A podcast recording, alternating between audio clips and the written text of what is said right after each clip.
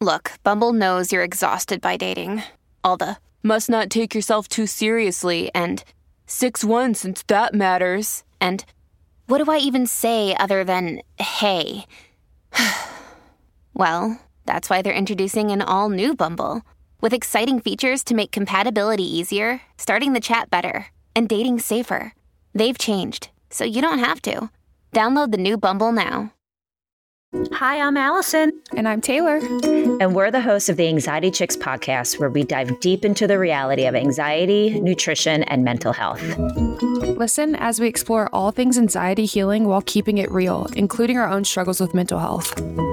We'll bring our expertise as healing professionals to the conversation while discussing the tools and strategies you need to heal the anxious mind.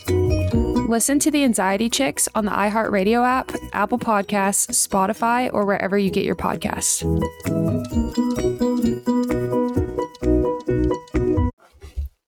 Hi, everyone. Welcome back to the Anxiety Chicks podcast. I'm Alison Seponara. And I'm Taylor. And we're excited to be back here this week with all of you. Uh, Taylor and I just did something that was so fun that it took only like how many years have we been doing this? Two years for the 115 episodes. Instagram. Why haven't we gone live? We did go live together maybe like once or twice, but I wanted to be using that feature more because I, I just feel like it's such a nice way to connect with our community. Um, so we went live and it was so nice because we got some really good feedback from people um, in real time explaining what types of topics would be really useful and helpful. Mm-hmm. Some of the topics people have that requested on the live, we had already talked about. And it was nice to go back and look at our past episodes and let everyone know that we have, you know, 150, 15 episodes so far and so many topics that people didn't realize they're just new to the anxiety chicks, all stuff. So um, make sure you guys are going back and looking um, in our archives because we have a lot of amazing episodes that people like one people were asking for which we might do another deep dive down the road but was about death anxiety. Um, and that was an episode we did i mean honestly it was one of like the first episodes we we did. Um, and i remember you being a little bit nervous to do it because you thought it would be like triggering for people. And i was like no we have to talk about it. Um, it's episode 18 and it's one of our most popular episodes. And I think it's just really great to be open and talk about stuff like that. So check back and go through um, and let us know if you still have questions. We're coming up with topics all the time, and we want to just get your feedback. So we're going to be going live hopefully every Wednesday. We're not sure like times and stuff. We want to talk about um, we want to do like a deep dive into our topics for the week too, because we have so many good topics, but we'll be answering a lot of questions. I feel like that's what that'll be a lot of what we do. I'm sure is just getting your feedback and answering and talking to you guys in real time. Also, um, we will be posting the live on our page. That's what I was talking about. So real quick, actually open oh. open your phone. Okay. So you get the engagement too. Oh, you mean like saving it'll it? be blasted. No, I added you because because I can't add you when I'm live, but I can add you after. Oh, like so it shows like or whatever. You and I, yeah, yeah, yeah. So it shows both of us. So if you want to watch, you can oh. watch on Alison's page or you can watch on my page. I got it. As a collaborator. Yeah. Okay, perfect. she was like all kinds of confused before the podcast. She was like, "What are you talking about?" Oh, I was just like, "No, I didn't." Okay, yeah, to save the live. Got it. Yes. I think we will save them. So, like, if you can't get on at 3 p.m. Yeah. Central Standard Time, rightfully so, we get it. Yeah. This this live that we just did was a little chaotic because we were just like, we're gonna record soon, but we'll have more of a structure to them when we, you know, do them in the future. Um, but we really appreciate all your feedback. And um, I will go back and watch the live right now because Taylor said something pretty exciting at the end that I think you want to um, to be a part of um, with a kind of giveaway thing. So um, that's on either of our pages. And I'd love to say thank you to everyone that's given us a review um, because, again, that just makes us happy, but also it makes um, our podcast kind of go go out to more people and people that you know might need some extra help with anxiety or mental health it just reaches more people. So i like that. Um, yes. so anyway we did get a topic on our live today which i'm so excited about. Um, what was it m strong 11 Mm-hmm. M, M, the letter M strong 11. That was the handle on Instagram had an idea for this topic that we've actually not talked about before. And I'm excited to dive into it because while Taylor and I do not have children, I have a lot of experience with children who struggle with anxiety um, because I've worked with them in my private practice and I've worked in schools um, for years and years as a counselor. And I also have a lot of friends that have children who struggle with anxiety or struggle with their mental health. And so, um, the request was to maybe talk about what it looks like in children and adolescents that struggle with their mental health or anxiety. Um, and I also was a child that struggled with anxiety. so I know firsthand now. Back then, I didn't know what was going on, but now going through my whole process of healing, I know what my triggers are and I can identify a lot of that as a child. Um, do you feel like you had anxiety as a kid? Yeah. I, I, one thing I was going to ask you is do you feel that there's a lot of people, a lot of parents who can't recognize that their kid has anxiety? Yeah. So, okay. So I want to start, I don't want to, I, just want to start from, you know, what it looks like, what it can look yeah. like for a child because no, I don't think that a lot of parents really are aware of what it looks like. Yeah. So I want to share that with anyone listening that might have children or, um, you know, want to have children in the future. Who knows? Or works with kids, even, mm-hmm. you know, in an environment, because the more signs that we know and the more education we have about what it looks like for kids, um, then we can learn how to help them. Um, because it anxiety especially looks very very different for children because they don't necessarily have the language to talk, talk and express about express their feelings. Um, children learn as they grow up you know how to use certain words right? Especially when they're very young they have to learn their words they have to learn putting sentences together they have to learn spelling. This is all part of um, you know the, in the academics what we learn about linguistics, right? And that's the same way when it goes to expressing emotions and ex- having the language to express yourself um, and your feelings. It's not just something, we're not just born knowing how to express our feelings, right? Like we need guidance on how to actually talk about those things.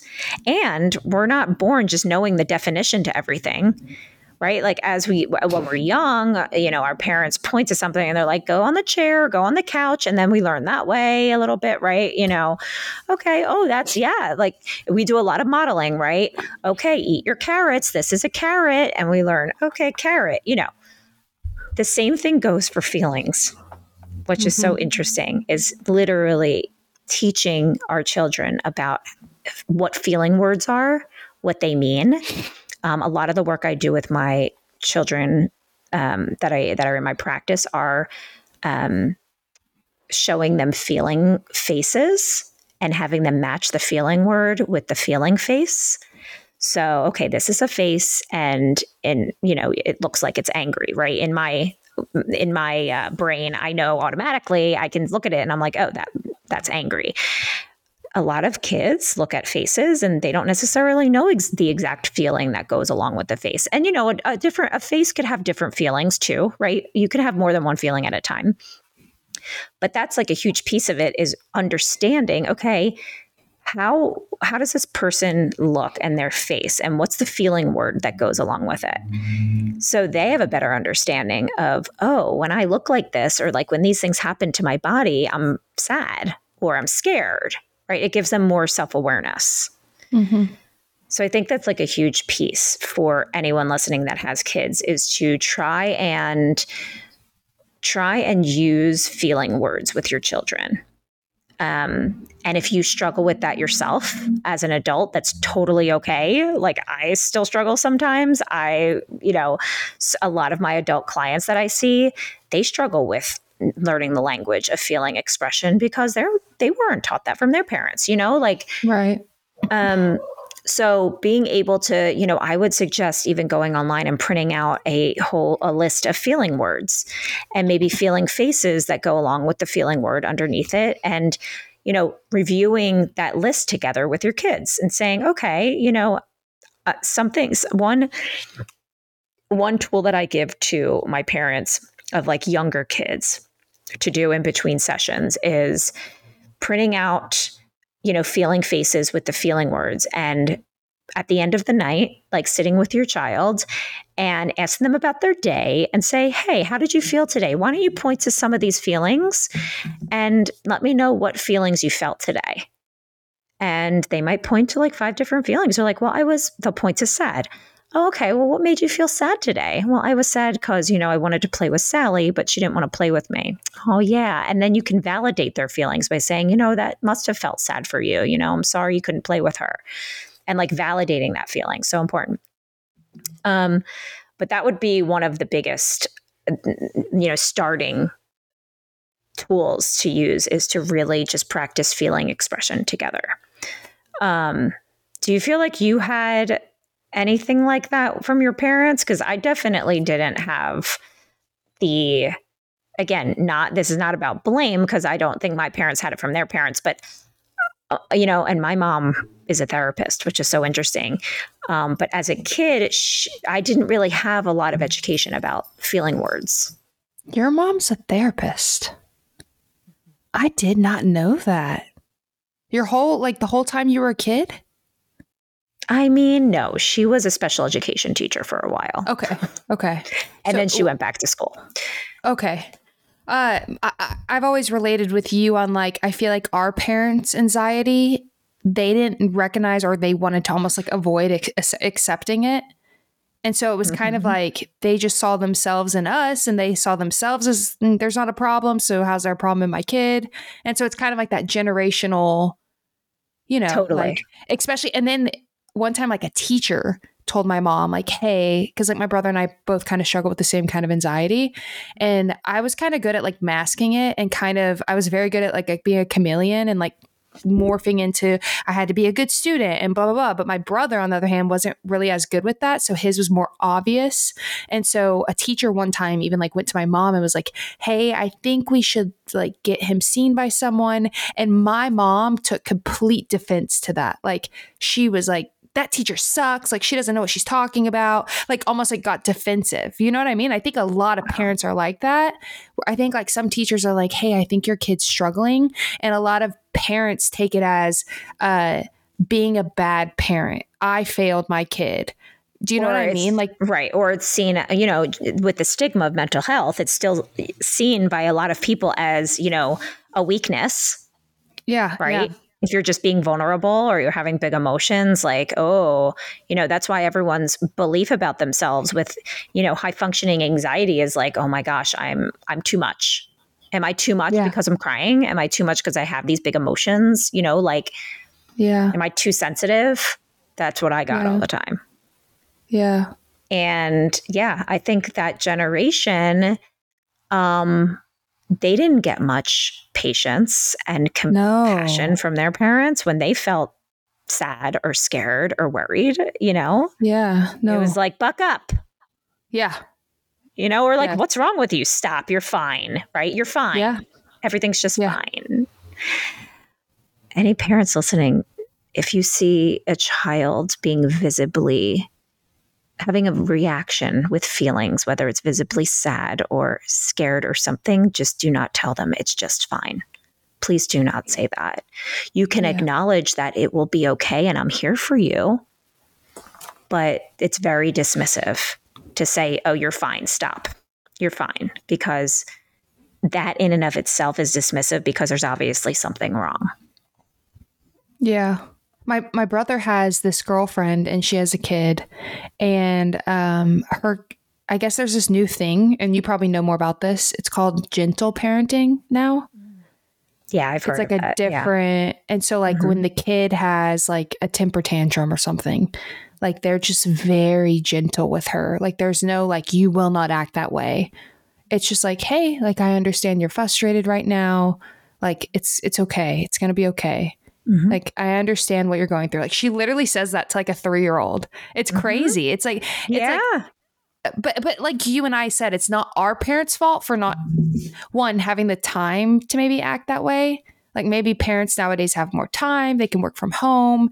I mean, yeah. I just think back to like my parents' parents, like there was just like there was no time for that. Like my her dad worked the night my mom's dad worked the night shift. Like it was just like you know what 100%. I mean? Like they just they were the working class. Like they were yes. morning to night or night shift people working. They didn't really have time for emotions. Well, so so I think what you're what you're saying is like what pops into my head is, you know, the generational trauma, right, that comes yeah. down or how it's passed on with generation because, you know, my I would say my great grandparents probably were um, alive during the Great Depression.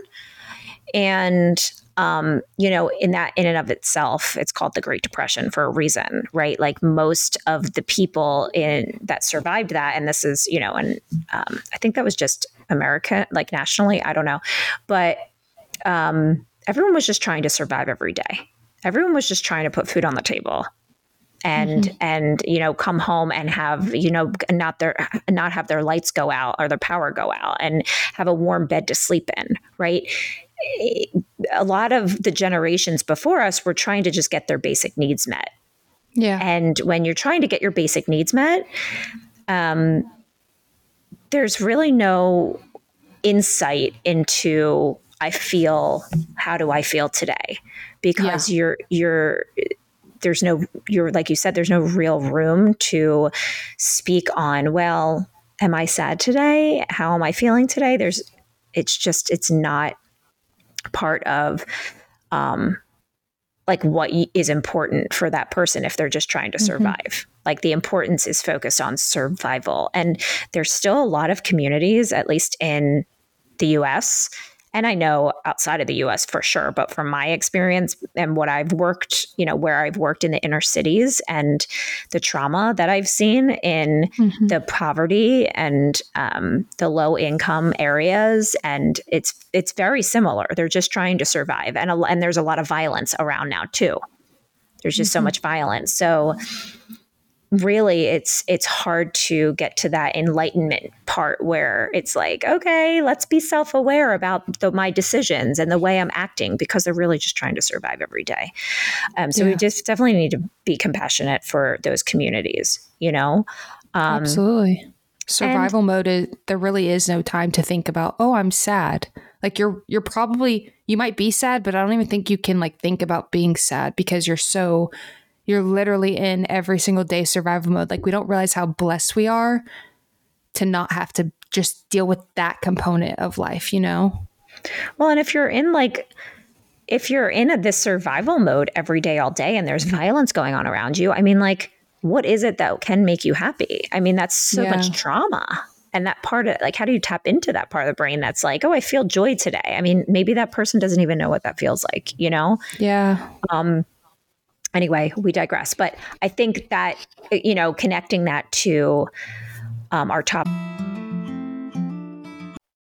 Recently, I have been struggling with pretty bad Achilles tendonitis, or at least that is all they are able to tell me without proper imaging done. Unfortunately, the imaging that needs to be done for an accurate diagnosis keeps getting denied by my insurance until I show six weeks of no improvement with my PT. It has been mind blowing to me how much our healthcare system is broken. Recently, we were able to have on the founder of a company that's mission is to help fix our broken healthcare system by making it less confusing, more affordable, and leaving you not always feeling like you're being taken advantage of. The headache of health insurance is exactly why CrowdHealth was created. It is not health insurance, it's a better way to pay for healthcare through crowdfunding. You pay only $50 a month for your membership, which includes telemedicine visits, discounted prescriptions, access to your own personal care advocate who can also negotiate your bills on your behalf, and so much more. And you, of course, join the crowd, aka all the members of Crowd Health, just like you, who want to help pay for each other's unexpected medical events. Every month, your membership fee gets put into the group fund, and the group decides and pays for each other's medical bills. You know exactly where your money is going each month, and you always know your back is covered if you ever have a medical issue yourself. It's time you opt out of restrictive health insurance plans and let Crowd Health help fit your healthcare needs. Get started today for just $50 per month. Use code AnxietyChicks to get the health care you deserve. Crowd Health is not insurance. Learn more at joincrowdhealth.com. That's joincrowdhealth.com. Code AnxietyChicks topic of you know looking at children and what how how anxiety manifests in children for those areas that's why it's very very hard to um, to implement some of the strategies that I'm talking about with children that do grow up in like a violent area or a more um, like so they're not getting their basic needs met, right? Because that in and of itself is so traumatic just to be in that environment. And so doing some of these techniques might not necessarily be at the forefront of your mind, right? It might be like, I want my baby just to be safe from whatever's around me. Um, but in the meantime, you know, feeling that safety, you can be that safe person for for these children too. And at the same time, you can educate yourself on how to express emotions and know that you've been through so much and what you've been through should be heard, right? Like everyone deserves to have a voice. Everyone deserves to talk about emotions and how they're feeling. Everyone, every everyone, everyone, everything everyone says is valid. So even if someone's sitting next to someone's sitting next to you and they're like, "Yeah, I felt so sad and scared about this," and you're just like, "Oh my god, no, she didn't." I don't know, right? Like it doesn't matter what you think that what that person is saying is true mm-hmm. you know what i mean like it, it doesn't yeah. matter if you don't believe that person's sad what mm-hmm. that you have to take what that person's saying at face value and just say and and especially with kids especially with children you feel sad right now that has mm-hmm. to be mm-hmm. really hard for you but i'm here if you need to talk about it yeah right I think so, that's the first step.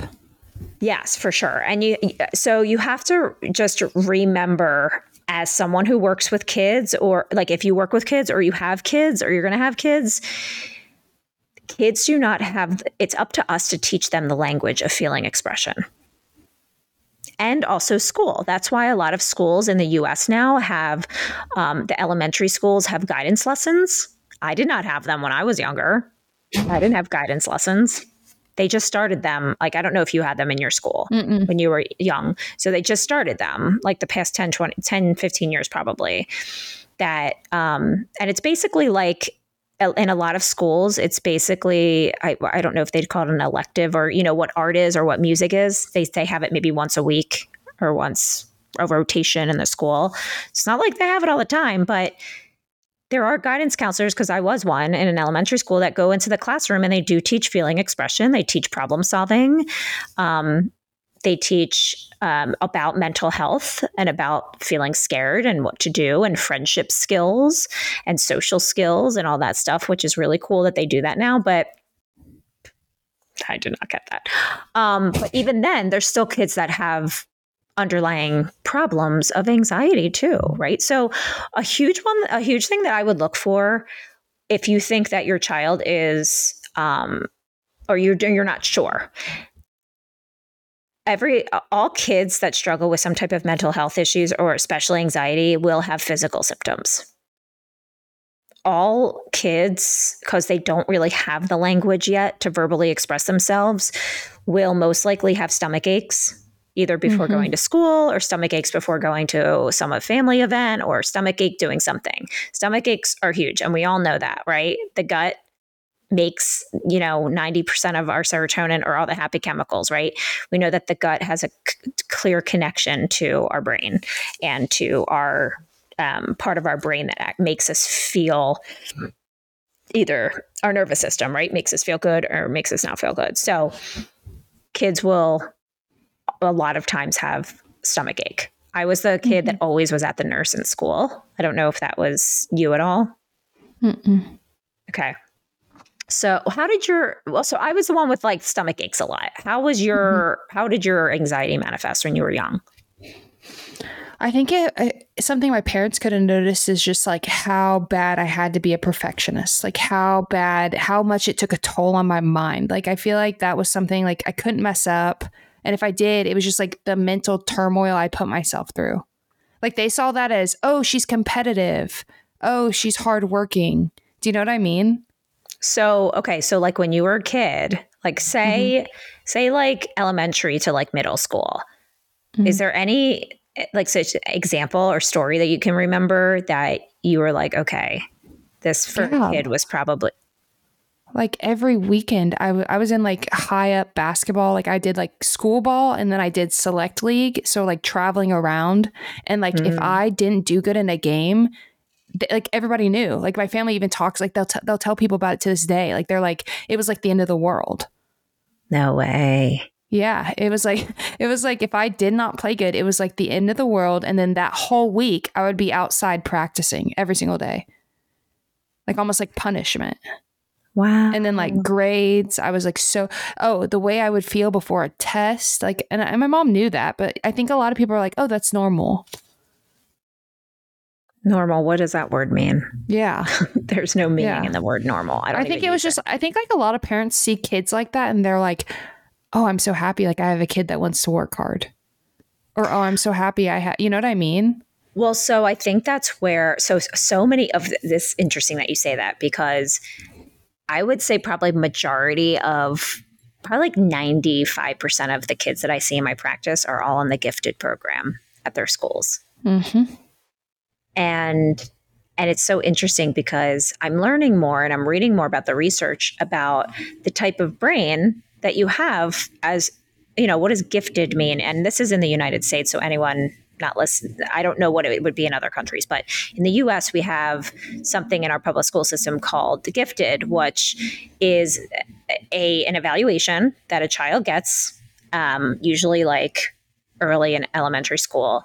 And I don't know exactly what they're testing on, but they basically have a high IQ and they just are testing out of certain benchmarks that are just average benchmarks for like a first grader say.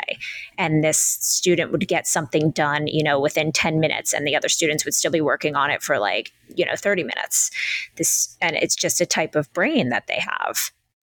My nephew actually has is gifted.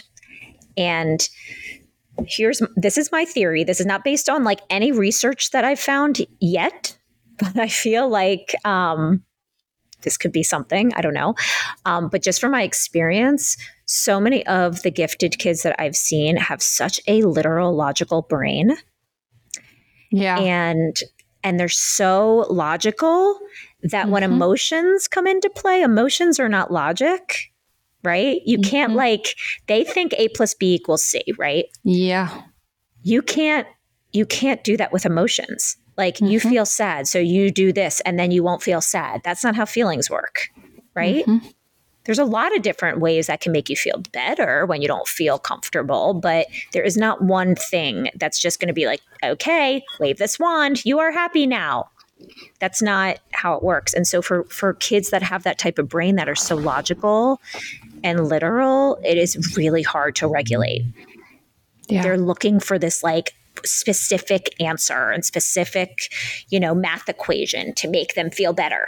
And that's just like not how it works. So I think explaining that in a way to parents when they come see me, um, it helps them understand, oh my gosh, yeah.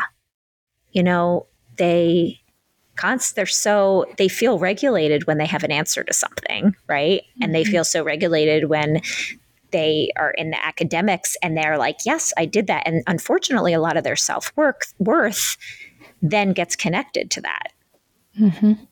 and i don't know is that was that kind of what your brain was like or yeah it's like every doing good and accomplishing things equaled happiness getting things like figuring things out equaled doing good, equaled happiness, equaled worth something. Okay. And Did and there you- were and it's not like my parents were like you have to do good. Like that it was all self-inflicted. Yeah. Yeah. I mean, and you, so did you have that type of brain like in academics too? Oh, yeah. you just did it come naturally to you and you were just a good- Uh-huh. like a student that got good grade? Yeah. It was like why is everyone else so stupid? Like I was like how do you not get that? Like I would get things like really quick and I'd be like how do you not get that? And then like my brother was but my brother was the opposite, which is interesting. And it's interesting because his anxiety was so visible.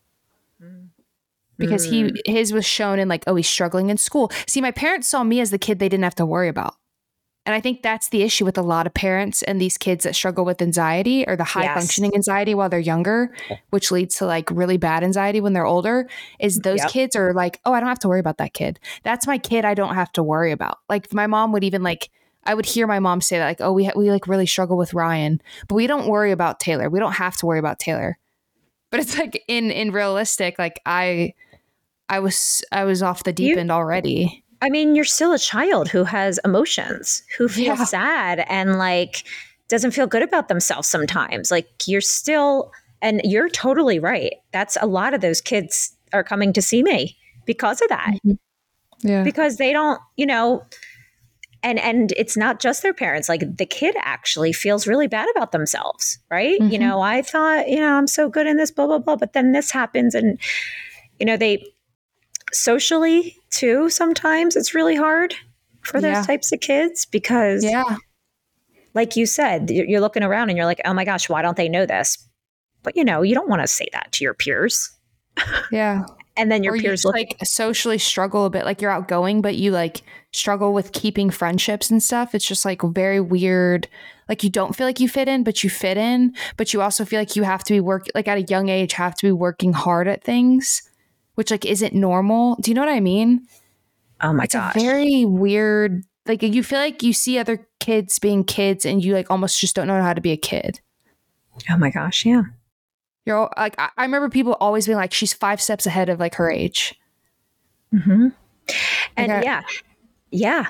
And sometimes too, with like social, um, just things that happen that can be anxiety provoking provoking for kids, um, has to do with just interpersonal skills too, right? Like someone Mhm. with a very little literal brain sometimes won't get certain jokes. Right? Yeah. They might they might take a joke very literally and it's just being sarcastic or it's meaning something else, right? And Yeah. that can affect kids and with their peers because that one kid might be like, "What? You don't get this joke?" You know? It's just like, Yeah. "Oh, wait, you know, yeah, I do." So um so yeah, so if you feel if you know, you know, if you work with kids or you have kids and you kind of recognize some of these patterns, um, you know, just be aware of that that, you know, that child is still feeling feelings. you know, um, maybe you don't have to keep on top of them because of their grades, right? That is a layer that's a really nice layer. Like even remembering my sister and and my nephew, you know, yeah, he's go- he can do his homework. It's you know, it just happens. But he has a lot of stress and overwhelm and anxiety about other things, you know. Mhm. Um, he is very it's very hard for him to regulate himself when we're all playing a game together and if there's like a rule that you know someone is like not breaking but you know if there's something with a rule that isn't going the right way he'll freak out or if he's actually not That was winning me. That was He- me. I had a I would have a mental breakdown. Uh-huh. And if when I'd win, I would make my parents play this like recording thing. It was so funny. And they used to everyone used to laugh, but it was so real for me. It was like, you're the best, you're number one, you're the greatest, you're the winner. It was like this recording that this one game had, and they had to like play it at the end. And it was just like and I would cheat in games and board games. Like I, my parents always uh, laugh about that. Like if I was like, all right, I got to figure this out. wow Like even like playing Guess Who with my grandma when I was like five. oh my gosh can you even care about winning at guess who it's like when you're five years old playing with your grandma, like horrible. So fun. Wow, that's so interesting. So yeah, I mean that and so that just makes sense. Like you needed to hear that and you probably felt so good about yourself because like it's like I'm a winner. When in reality, mm-hmm. there are probably like a million amazing things about you. Like not mm-hmm. just your grades. And that's what I I actually try and talk to my nephew about it a lot. I said, you're not going to win everything and if you don't, it's okay. Like you're still an amazing boy and here's why. Mm-hmm. And you have all of these amazing qualities about yourself and uh, all different parts to you, right? Yeah. yeah. And so I think he, a lot know, of times like kids like that, they get they get told they're so good at school. They're so good at like you do so good at school. It almost like it makes it your identity to where yes. when you are a perfectionist like that, like that's what you think that people see as in as the good in you or like what you're known for or what your what will make your parents happy that you don't know anything else about yourself. Mm-hmm. Yeah. And you don't as a kid. We're all, yeah. as children, you're trying to figure out who you are. I mean, forget about, we didn't even get into adolescence today. That should be another episode, adolescence and what yeah, I think this episode is solely like identifying anxiety in kids. It is. It's, it's, it's really kids um, before yeah. adolescence, even like before like middle school, younger kind of, and the yeah. signs, um, yeah. because there are, you know, we talked a lot about like, yeah, I talked about the gifted kids and the kids that, you know, just academics come to them, but, you know, the kids that also might have underlying learning disabilities. Mm-hmm. And, you know, when I was working in schools, you know, parents didn't want to have their kids evaluated for whatever reason. Um, they had all these behaviors. Like, that's another thing you'll see with kids. A lot of their mental health struggles are very behavioral, again, mm-hmm. because they don't have the language to express themselves. So, a lot of, and I was in education, and unfortunately, a lot of the administration that I worked around used to call kids that were very behavioral like bad kids, and they're not yep. bad. Yeah they're not bad. They're struggling. Like something's going on with them. You know, uh-huh. I mean, I was a school counselor for a while. So I, of course, had so much empathy for these children because, you know, they were struggling because something was going on internally, you know, or things were going on at home, right? And they were scared of something, they were worried, they were sad. You know, they had some learning disability, right? That was undiagnosed. So, you know, they're sitting in class thinking that they're just learning about, you know, English, right? And reading, and maybe they can't even read that well. So that was mm-hmm. me. I had a horrible comprehension. And you know, people are just kids are getting pushed through. And it's like, no, I was anxious even when I had to read things out loud in class. Oh my gosh. I would like practice. I knew when the, it was getting to me. In like third grade, there was like we'd go down the row and everyone would have to read out loud. And I, oh my gosh, mm-hmm. forget it. I would be so anxious about having to read out loud and fumble my words. Um, so yeah so uh, you know just pay attention to the behaviors. And i love the like gentle parenting. I think being able to learn and educate yourself about feeling expression mm-hmm. and that's going to help you with your kids. Yeah. Um, and it's not always the obvious kid. No. No. I think that's the issue. I think every kid should be taken seriously. Like, as in, you don't have to be like, oh, that's my kid I don't have to worry about. Yeah. Like, I don't think that should ever be a, I think it should be like, I, I want to know the feelings of all my kids. Yes. 100%. Tell me about I your love, day. I love the thing that you told me about the most, the the face thing. Like I like that, the face with the feelings. I think that's really big with kids. Like I think it's a really cool idea for parents that you have a kid like say under 6th grade just like daily, like make it like a daily routine in your family as a family. Say at mm-hmm. dinner or something, like you put a face with a feeling. And it's like that's how you're feeling. Because a lot of times, you know, with kids, I was like this. My mom would be like, "How was your day? Like, how was school?" And I'm like, "It's fine." You know, like you don't. Yes. But if it's just something I have to like touch, like you yes. know, like how how are you like really feeling, or like you have to like log it or something, uh-huh. like make it like a chore. Like, heck, our parents will make us do the dishes. Make that a chore. And let me just tell you, this will not feel like a chore to your child. Your no. child wants to talk about feelings. Yeah. Your child doesn't know how. That like your child wants to talk about what happened in their day in a deeper way. Like a child always wants to do that. Yeah. they will light up when you when they see this feeling this feeling faces and this feeling chart they'll be like oh, mm-hmm. oh this is so cool and then when they see you doing it too yeah because they're going to be like Uh, you say to your child mm-hmm. okay tell me about your day and i want you to pick you know three feelings that you felt today and tell me about it okay and then i'm going to do it too yeah. I'm gonna like, mommy my- mommy felt sad today. And that's okay. Because. I think like a lot of parents are like, oh, we have to be happy and strong all the time which I think no, it's like good to show emotions in front of kids. Like it's yes. okay to be sad. It's 100%. okay for mommy to be sad. Yeah. Yeah. I mean, you think about that, right? You know, so many times, so much of what we're learning about mental health is online, which is great now, like through yeah. social media. Um, but a lot of the experts talk about holding space with someone when mm-hmm. they're having a strong emotion, right? And essentially, what that means is just sitting with the person and letting yeah. them know that it's okay for them to be sad or scared or worried or angry. I'm going to sit here with you and you can feel those mm-hmm. things. I'm going to feel them alongside of you. You know, I'm going to mm-hmm. like hold space with you and it's okay to feel them. I mean, having someone do that with you is so safe. It's like such a safety thing. Yeah. So if your whole family can do that, not just mom, dad do that too.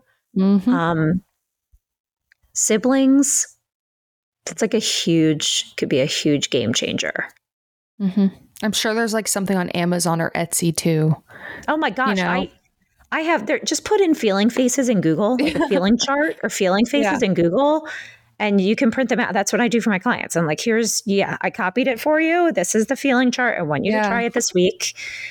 And yeah and definitely I just start that. there there's so many other different tools and techniques i use with my um, clients kids or my kids clients um, but you know feel free to dm me if you have any other questions i can give you some more support on if you really feel like your your child is struggling um, but yeah just remember to also i will say this try and make allies with someone at the school that your child is at.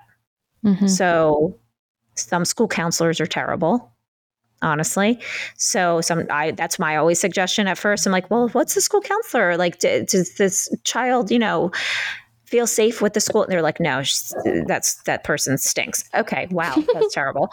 Um okay is there a teacher that the child connects to? Or is there um, you know, someone else in another department that you feel like really goes out of their way to help you through things with school, because that's really who you want to be talking to. Whoever's going to really s- step up and be proactive about helping your child and sees the child, your child as a child and not just this behavioral problem, that's who you want to, you know, talk to in the schools. That's the last thing I'll say. Love it.